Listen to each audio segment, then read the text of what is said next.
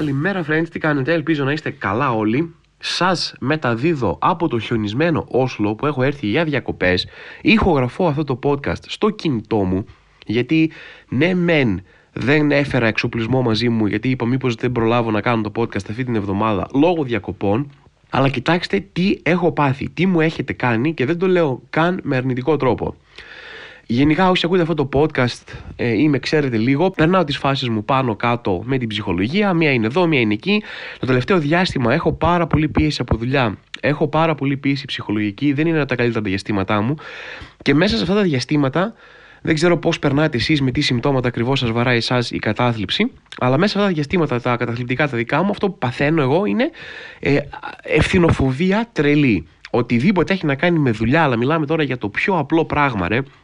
Μιλάμε για το αύριο το πρωί πρέπει να ξυπνήσω και να αλλάξω το χαρτί στην τουαλέτα. Ε, το βράδυ που πέφτω εγώ το προηγούμενο βράδυ κάθομαι και λέω πω, πω έχω αυτή τη δουλειά αύριο και πώς θα τη φέρω σε πέρας και δεν ξέρω αν μπορώ και δεν θέλω να ξυπνήσω νωρίς και πιέζομαι και δεν έχω τον έλεγχο της ζωής μου και πω πω Χριστέ μου αυτό το χαρτί της τουαλέτας θα με πεθάνει και κάθομαι και είμαι και, και στο τέλος καταλήγω από το, όλο αυτή την πίεση που μου δημιουργεί μόνο μου το άρρωστο μυαλό μου όλη αυτή την πίεση που έχω, όλο αυτό το, το πράγμα, όλη αυτή την ευθυνοφοβία, όλο αυτό το άγχος που βγαίνει, τόσο καταλήγω να μην κάνω τίποτα. Ακόμα και τις πιο απλές δουλειές να μην βγαίνουν. Είναι ένα από τα στάνταρ συμπτώματα της κατάθλιψής μου. Και έτσι λοιπόν, κάπως έτσι μου έχει βγει τώρα και με το podcast, που το ξέρω ότι είναι επαγγελματική μου δουλειά, αλλά δεν σας κρύβω ότι όταν είμαι σε περιόδους που είμαι χάλια, δεν θα πω όχι στον εαυτό μου ότι ξέρεις τι, άστο αυτό τώρα, κάνει το λίγο αργότερα, κάνει να σε βολεύει, μην πεθάνεις κτλ. Αλλά Έχω πλέον πάρα πολλά μηνύματα από εσάς ή μου τα λέτε από κοντά σε παραστάσεις από κόσμο που είστε σε φάση. Ω Θωμά, ακούω το podcast ε, ε, κάθε τότε ή αυτή την περίοδο που περνάω κάπως δύσκολα ή το ακούω για να κοιμηθώ το βράδυ πούμε, κτλ.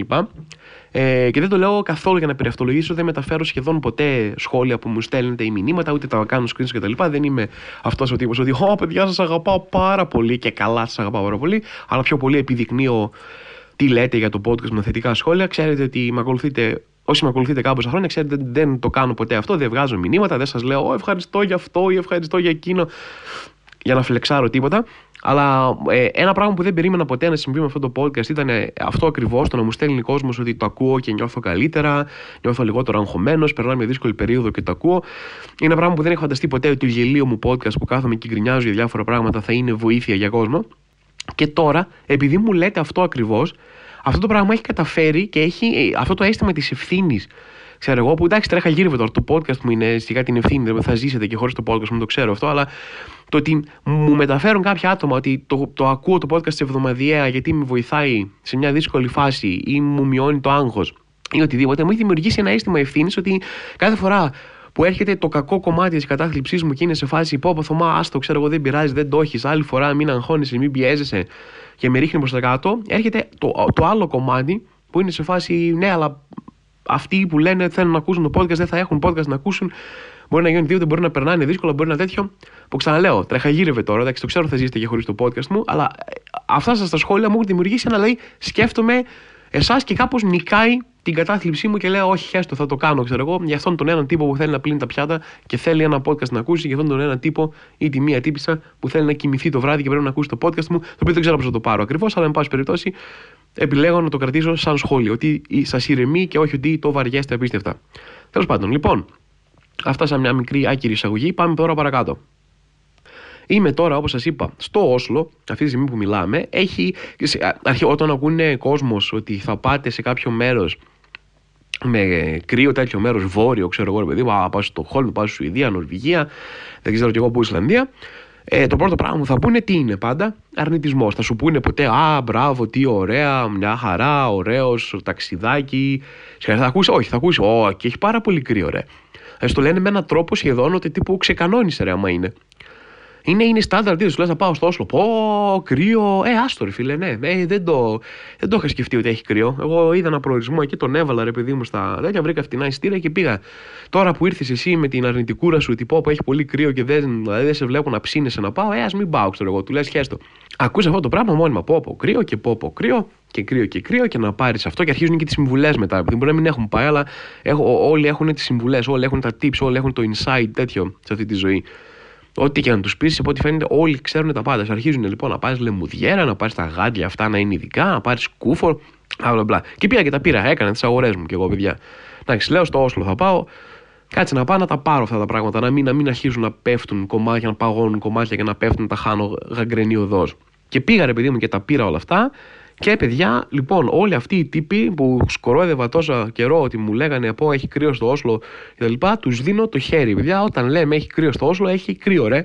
Κρύο. Δεν ξέρετε τι θα πει κρύο. Δεν είναι, δηλαδή αυτό το κρύο που έχουμε εμείς στην Ελλάδα είναι ένα άλλο πράγμα. Έχουμε διαφορετική έννοια για το κρύο στην Ελλάδα από ό,τι έχουν στο Όσλο. Στο Όσλο είναι τρελοί άνθρωποι, δεν πάνε καλά. Ό,τι μένει εκτεθειμένο, όποιο κομμάτι του σώματός σου μένει εκτεθειμένο και δεν είναι καλυμμένο από 20 πόντους ύφασμα, τρώει σφαλιάρα ρε, κουκκινίζει. Βγαίνεις εσύ έξω κακομίρι από την Ελλάδα, λες: ε, εντάξει, τα τρίκαλα έμεινε, τα τρίκαλα έχει κρύο, ξέρω, γιατί δεν μπορείς να δεχτείς. Σαν Έλληνας είναι πολύ δύσκολο να δεχτείς ότι κάποια χώρα έχει κάτι που είναι καλύτερα από σένα ή χειρότερα από σένα. Ανάλογα δηλαδή λειτουργεί η εθνική υπερηφάνεια και προς τις δύο πλευρές. Δηλαδή, άμα σου πούνε ότι Α, εμείς έχουμε πάρα πολύ ωραίο κλίμα εδώ, λες: Εμείς έχουμε καλύτερο κλίμα. Ή μετά σου λέει: Πω, εμείς εδώ έχουμε σε κατάκλημα, έχει πάρα πολύ κρύο, έχει πάρα πολύ βροχή. Λες: ε, Εδώ έχει περισσότερη βροχή, περισσότερο κρύο. Συνικά παντού, και στα χειρότερα και στα καλύτερα. Απλά θέλω να στιβγώ, ρε παιδί μου, δεν, δεν γουστάρω. Γιατί όταν εμείς κάναμε εδώ δημοκρατία, εσύ ήσουν στα δέντρα, ξέρεις, και τι είναι το κρύο, εσύ. Τέλος πάντων. Οπότε δεν μπορείς να δεχτείς εύκολα. Δεν μου λε, Αχ, εγώ από τα τρίγαλα, τα τρίγαλα έχει κρύο, ξέρω εγώ. Σιγά, ρε, φλόρι τώρα, νοσβηγή, εσεί να. Α, σιγά να πούμε το κρύο που θα μου φέρετε στο Θωμάζ έχει δει κρύα. Ου, δεν έχει ιδέα.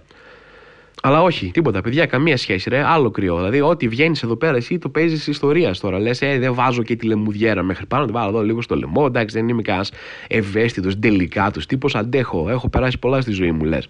Βγαίνεις έξω, και έρχεται το κρύο και ό,τι βρίσκει εκτεθειμένο είναι σε φάση όποια περιοχή του δέρματός σου, όποια περιοχή του σώματός σου είναι έξω, έρχεται, θυμάσαι σαν, το, σαν τον ηλίθιο τύπο στο σχολείο, τον ηλίθιο φίλο που είχες που σε χτυπούσε για μελιά το κούρεμα. Έρχεται το κρύο και είναι σε φάση, Ωπ, μελιά το κούρεμα αυτό, μα παπ! Πάρε μια σφαλιάρα. Ήθελες να έχεις έξω εδώ πέρα το, τα μαγουλάκια σου, τα ροδαλά μαγουλάκια σου από τα τρίγαλα που είχες κρύο, έχεις κρύο τρίγαλα, να πάρε παπ!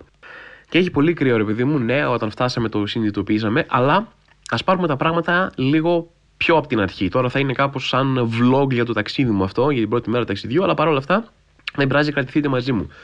Πετάμε με, τη, με ένα φίλο έχω έρθει, πετάμε με τη Scandinavian Airways. Και λες τώρα, Scandinavian Airways είχε εκεί πέρα όλο το σύστημα μέσα, η εφαρμογή της είναι άψογη, είναι 10 φορές καλύτερη από τη Aegean. Έχει τα πάντα όλα, ό,τι θες να βρεις, ό,τι θες να αλλάξεις πανεύκολα με ένα κουμπιά. Βλέπω κι εγώ, λέω, Α, επιτέλους, εγώ πάνε αυτά τα, ξέρεις, τα φτωχή λύκια που κάνεις που πετάς από εδώ και από εκεί με Ryanair και με κάτι βολοτέα και πώς λένε αυτές. Λέω, επιτέλους, εγώ τάσκασα λίγο, είχε, ήταν λίγο πιο ακριβό, αλλά τουλάχιστον πετάμε τώρα με αεροπορική ρε παιδί μου, όχι αστεία, ξέρω, δεν κοροϊδεύουν, είναι Σκανδιναβοί, εγγύηση, έχουν τα καλύτερα σχολεία, έχουν τις καλύτερες αυτοκτονίες, τέλος πάντων αυτό άλλο. Τέλος πάντων, και λες, οκ, τέλεια ε, πάμε εδώ πέρα full με καλή αεροπορική, θα έχω μια καλή αεροπορική εμπειρία. Σωστά, σωστά. Και θα σας πω κάτι. Ε, σε γενικές γραμμές είχα ρε παιδί μου, δηλαδή σε γενικές γραμμές όντως ήταν απροβλημάτιστο, δεν είχαμε καθυστέρηση πουθενά, ενώ είχαμε και ανταπόκριση και όλα και τέτοιο. Αλλά πετάξαμε. Ε, δεν καταρχάς, έχω ακούσει κάποιους να μου λένε ότι έχει απευθείας πτήση από Αθήνα Όσλο εγώ δεν τη βρήκα πουθενά αυτή την πτήση. Δηλαδή είναι λίγο στη σφαίρα του θρύλου, ξέρω εγώ. Ότι ξέρεις, κάποιοι λένε υπάρχει αυτός ο ένας μαγικός τύπος που ταξίδεψε Αθήνα, Όσλο χωρίς να κάνει διάλειμμα. Εγώ δεν τη βρήκα αυτή την πτήση. Έψαξα παντού. Google Flights, Sky Scanner, μπήκα σε εταιρείες που ήξερα ότι πετάνε προς εδώ. Τι, δεν τη βρήκα πουθενά. Κάποιοι μου λένε, «Ε, υπάρχει, υπάρχει θέμα. Πού είναι, βρέστη μου, κλείσουμε ένα εισιτήριο. Θα σου κάνω εγώ τα λεφτά να πάμε μαζί ξανά στο Όσλο. Λοιπόν, τέλος πάντων. Δεν έχει απευθείας πτήση, δεν βρήκαμε πουθενά απευθείας πτήση. Ο άλλος μου λέει επίσης, ε, είναι ίσως ε, τώρα είναι αυτή η περίοδος, ξέρω εγώ, ε, και δεν έχει τώρα πτήση. Λέει, αν δεν έχει τα Χριστούγεννα πτήση, πότε θα έχει. Τέλος πάντων. Ωραία. Ή σου πετάει ο άλλος, ναι, δεν είναι, μάλλον δεν έχει τώρα αυτή την περίοδο απευθείας πτήση και έχει άλλη φορά. Και λε, φίλε, πότε θα έχει απευθείας πτήση. Α, τώρα, ή, α, τώρα, μα δεν έχει τις γιορτές, ξέρω εγώ, σφάζει γιορτές, είναι Χριστούγεννα, είναι ποιος να μετακινηθεί τώρα, ξέρω εγώ. Δεν είναι γνωστή η περίοδος που μετακινείται κόσμος γενικά. Βάλει την νησί 42 Οκτώβρη, ξέρω εγώ, ότι την απευθείας πτήση από Αθήνα που δεν ενδιαφέρεται κανένας να έρθει στο Όσλο. Τέλος πάντων, ωραία. Δεν υπάρχει απευθείας πτήση. Κλείνουμε λοιπόν μια πτήση η οποία σε πηγαίνει πρώτα Κοπενχάγη και κάνει εκεί αλλαγή. Λες, θα αλλάξει αεροπλάνο, θα πάμε στη, μετά μία ώρα, δηλαδή τέσσερις ώρες πτήση μέχρι την Κοπενχάγη και μετά τέσσερις και κάτι και μετά μία ώρα και κάτι πάλι για Όσλο. Τέλεια.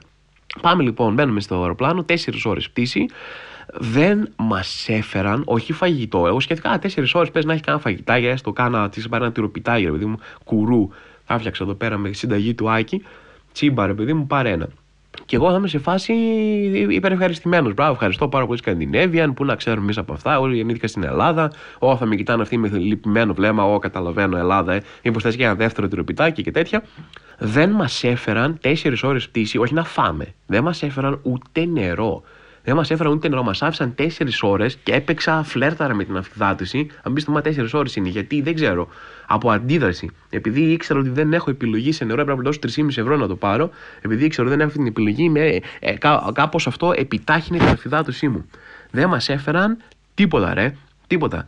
Με περνούσε άλλη και με κοιτούσε η Ιεροσυνοδός, εγώ και ένας άλλος τύπος που είχαν εκεί πέρα και με μιλούσαν και χαμογελούσαν. Α, καλησπέρα σας, τι κάνει. Κλαίω, χαμογελάς, ε, τι να κάνεις. Χαμογελά τα λεφτά που έχεις γλιτώσει εδώ πέρα, γιατί δεν μου φέρεις ένα τζάμπα νερό. Χαμογελάς, τώρα είσαι καλά, ξέρω. Πάει, πάει καλά η εταιρεία. Δεν μας φέρουν. Και μετά μας κάνουν το κορυφαίο που δεν το έχω ξαναδεί ποτέ στη ζωή μου. Ε, τόσα χρόνια πετάω, έχω πετάξει με ανταπόκριση ένα σωρό φορές. Δεν το έχω ξαναδεί αυτό. Πηγαίνουμε, φτάνουμε Κοπενχάγη, μας λένε αμολύστε, βγείτε από το αεροπλάνο να πάρετε την ανταπόκριση. Περιμένουμε να δεν έχει ανακοινωθεί ακόμα σε ποια πύλη θα είναι. Έχουμε μία ώρα κενό. Ε, πρέπει να δούμε σε ποια πύλη θα είναι και είναι στην πύλη την οποία βγήκαμε. Στην, στην ίδια. Λέω, ωραία, στην ίδια, ξέρω, ξέρουμε που είναι, μια χαρά.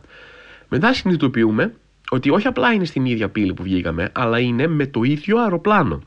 Δηλαδή, το ίδιο αεροπλάνο που ήρθαμε από Αθήνα σταμάτησε σε ένα σημείο, σε μια πύλη, μας έβγαλε, μας είπε: Πάτε, πιείτε ένα καφέ, και μετά γυρίσαμε, ξαναβήκαμε στο ίδιο αεροπλάνο και συνεχίσαμε. Αυτό δεν είναι πτήσιμο ανταπόκριση. Αυτό είναι κάνω στάση στο Λεβέντι με το λεωφορείο, με ένα καφεδάκι. Να...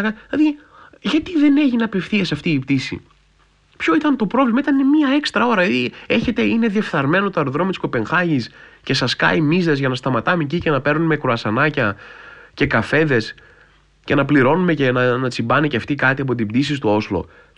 Δεν το έχω ξαναδεί αυτό, ρε, πρώτη φορά. Τι είναι διεφθαρμένο το αεροδρόμιο της ε, Κοπενχάγης και σας πληρώνει μίζες πίσω από την πλάτη μας για να σταματάμε εκεί για να παίρνουμε κουρασανάκια και καφέδες από το αεροδρόμιο και να βγάζουν και αυτοί κάτι από την πτήση στο Όσλο. Δηλαδή, τι νόημα έχει το να σταματήσουμε κυριολεκτικά 40 λεπτά διάλειμμα; Δεν έχω ξανακάνει. Στάση με αεροπλάνο, ομολογώ δεν έχω ξανακάνει, παιδιά. Κάναμε ξεκάθαρα στάση. Σταματήσαμε εκεί στο Λεβέντι, πήραμε κάτι κουρασανάκια με 6,5 ευρώ και φύγαμε. Ήταν εντυπωσιακό.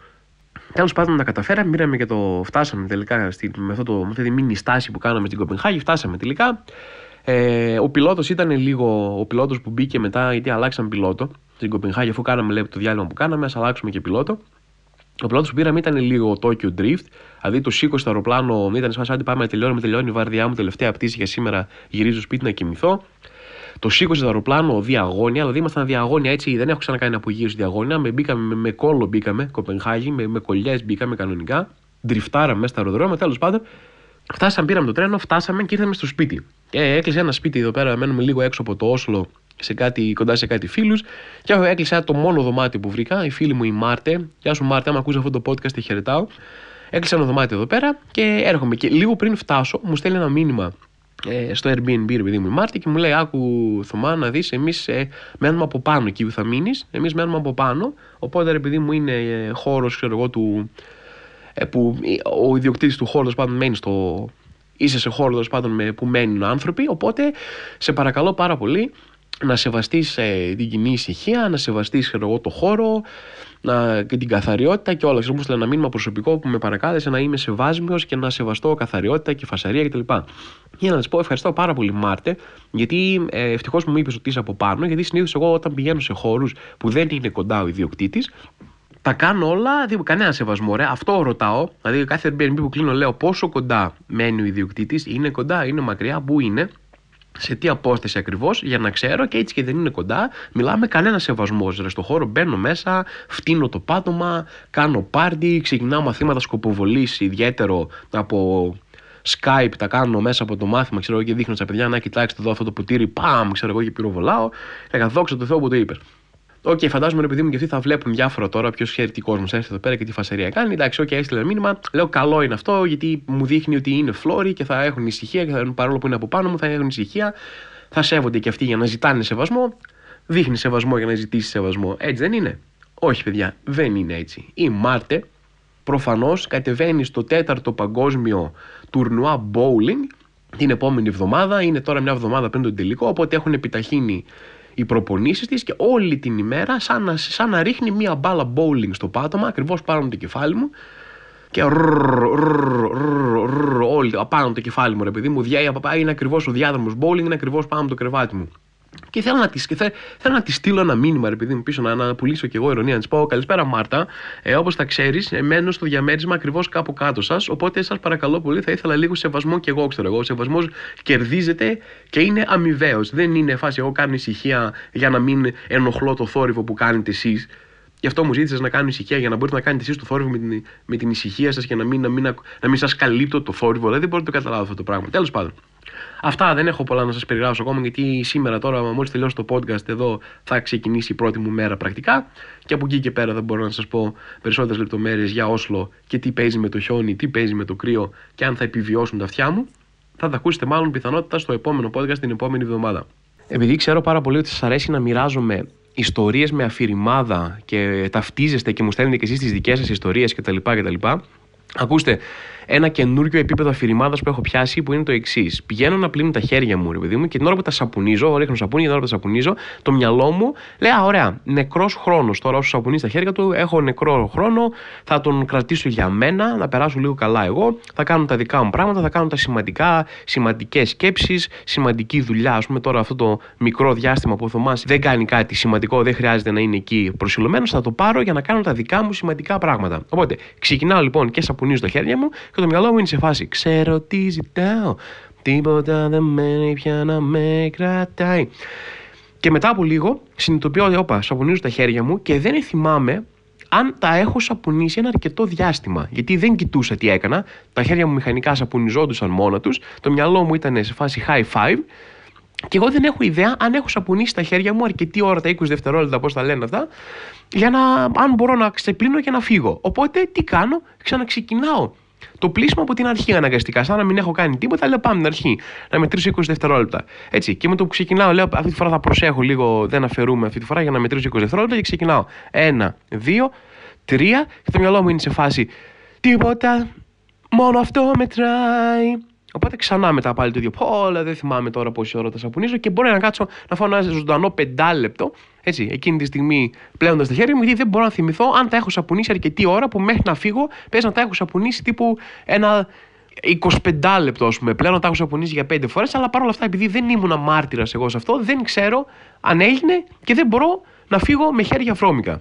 Δεν ξέρω αν έχετε φτάσει, δηλαδή νιώθω ότι κάποια στιγμή θα σας πω κάτι που θα μου πείτε Θωμά, OK, okay, του πήγες too far, δεν είσαι σαν και εμάς, αυτό έχεις πρόβλημα, ξέρω, δες τι θα κάνεις κτλ, κτλ. Θέλω να δω αν θα είναι αυτή η φορά.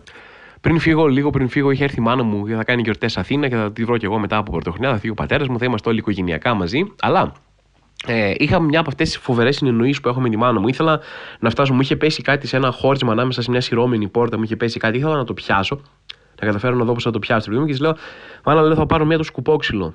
Της λέω, Παίρνω το σκουπόξυλο. Και μου λέει η μάνα, απάντηση μάνας τώρα έτσι, πόσο μαμίσια απάντηση είναι αυτή. Μου λέει, Ναι, αλλά να μου το φέρεις πίσω κάποια στιγμή.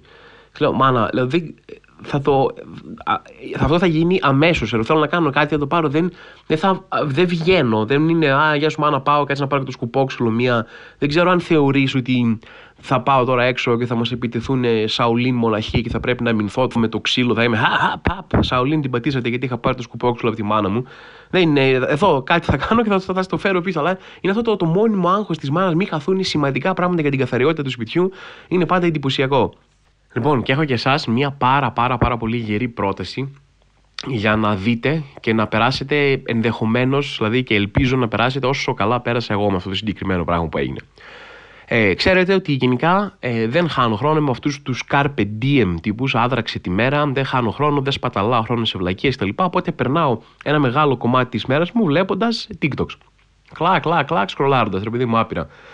Τα στέλνω μετά σε φίλους, σε στέλνεις ένα TikTok σε ένα φίλο σου και ξέρεις πού φαίνεται ότι είσαι αληθινός φίλος με κάποιον. Εκεί που θα του στείλεις ένα τρελό meme που είδες από TikTok, θα το δει, δεν θα απαντήσει τίποτα και εσύ μετά θα συνεχίσεις να στέλνεις. Εκεί ξέρεις ότι ενώ σε πόνεσαι, σε πλήγωσε, εκεί που το έστειλες, περίμενες ένα χαχαχά, ρε παιδί μου, ένα κάτι ότι αντέδρασα, το είδα, ασχολήθηκα, με νοιάζει Θωμά για σένα. Ο άλλος δεν το έκανε αυτό, αλλά εσύ συνεχίζεις και του στέλνεις. Όταν βέβαια κάποια στιγμή το chat με το φίλο σου αυτό το συγκεκριμένο είναι ε, TikToks που έχεις στείλει εσύ, ξέρω εγώ, 15 TikToks στη σειρά και καμία απάντηση, άντε μια καρδούλα στη χάση και στη φέξη, εκεί πρέπει να αναθεωρήσει λίγο τη φιλία σου. Τέλος πάντων. Βρίσκω ρε παιδί μου, όπως λέτε, σκρολάρω TikTok και πετυχαίνω ένα απόσπασμα από ένα podcast, ένα αμερικάνικο podcast που είναι μεγάλο, το κάνουν δύο κομικοί, ο Bobby Lee και ο Άντρου Σαντίνο. Και σχολιάζουν, βλέπουν ένα βιντεάκι ρε παιδί μου και το σχολιάζουν. Ο Bobby Lee είναι Ασιάτης, είναι Κορεάτης τέλος πάντων. Ε, δεν ξέρω αν είναι Κορεάτης Αμερικάνος ή αν είναι τέλος πάντων Κορεάτης πρώτης γενιάς που είναι Αμερική κτλ. Δεν θυμάμαι ακριβώς την καταγωγή του. Τέλος πάντων, σίγουρα έχει Αμερικάνικη υπηκότητα, έχει καταγωγή από την Κορέα. Ο Σαντίνο είναι Αμερικάνος και βλέπουν ένα βίντεο, λέει θα σου βάλω ένα βίντεο του λέω Σαντίνο να δεις, ξέρω εγώ, εσύ που είσαι Ασιάτης και του πετάει επειδή μου ένα βίντεο. Και είναι ένα βίντεο, βλέπουν ένα απόσπασμα, δεν το βλέπουν όλο την αρχή, οπότε δεν έχω και όλο το πλαίσιο του βίντεο. Είναι ένα βίντεο μιας τύπησα, η οποία είναι σε έναν χώρο αδιευκρίνηστο, σε έναν εσωτερικό χώρο κάπου, ρε παιδί μου, σαν αίθουσα δεξιώσεων, σαν ένα πράγμα, ρε παιδί μου. Είναι όρθια και έχει ένα μικρόφωνο και γύρω-γύρω της είναι κόσμος ε, και κάθεται και βλέπουν το performance. Κάνει ένα performance αυτή.